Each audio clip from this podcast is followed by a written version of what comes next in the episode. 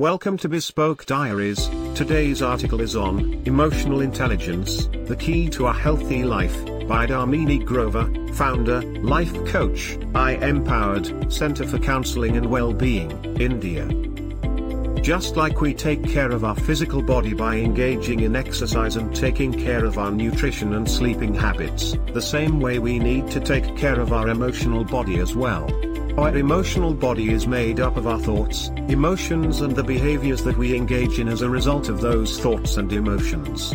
These three put together determine the quality of our emotional lives which ultimately impacts our engagement with the other areas of our lives. When we are unaware of what are the kind of thoughts that drive us and the kind of emotions they generate, we become prone to being hijacked by our emotions. The term emotional hijack simply means that in a situation, we end up reacting out of our emotions rather than responding to it by logically considering the possible alternatives.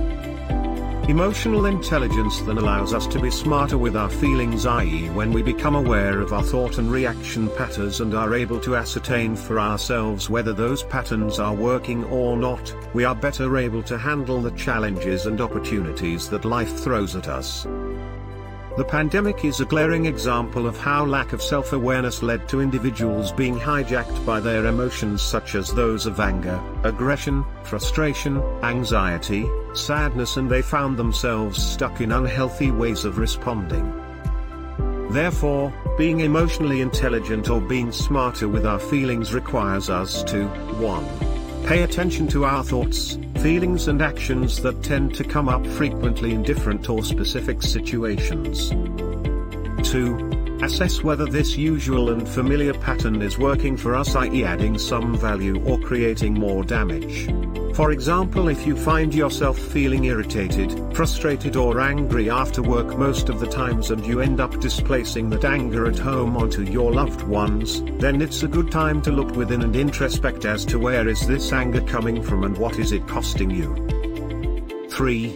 Choose an alternate way of responding after understanding and analyzing our thoughts, feelings and actions.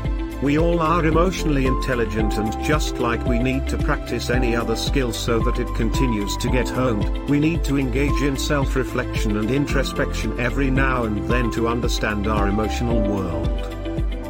The more we are able to access our thought, emotion and behavior patterns, the better we'll be able to regulate our emotions, find better ways of dealing with our circumstances, engage better in our relationships, lead an improved quality of life when we learn to understand the messages that our own emotions are giving to us. The better we are able to use them for enhancing our well-being rather than letting them get the best of us.